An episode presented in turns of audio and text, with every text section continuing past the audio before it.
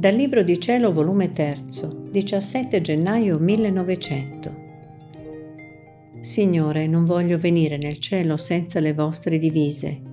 Prima crocifiggetemi e poi portatemi. Questa mattina il mio adorabile Gesù andava e ritornava, ma sempre in silenzio. Dopo mi son sentita uscire fuori di me stessa e Gesù me lo sentivo da tergo che diceva in molti non c'è più rettitudine.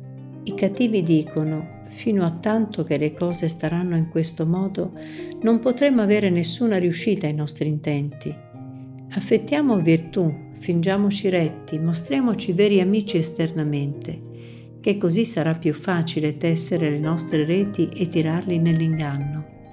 E quando usciremo fuori per predarli e far loro del male, ognuno credendoci amici l'avremo senza alcuna opposizione nelle nostre mani.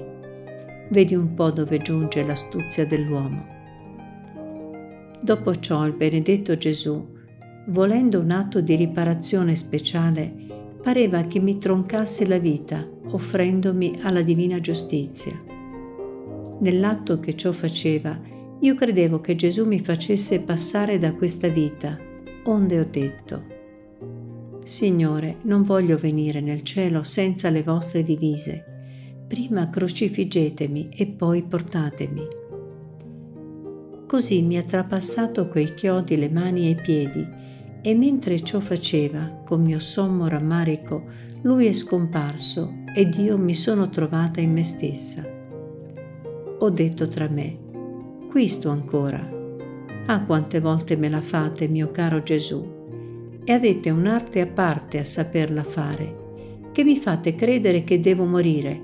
Quindi io me la rido del mondo, delle pene, me la rido di voi stesso, che è finito il tempo di starci separati. Non ci saranno più intervalli di separazione.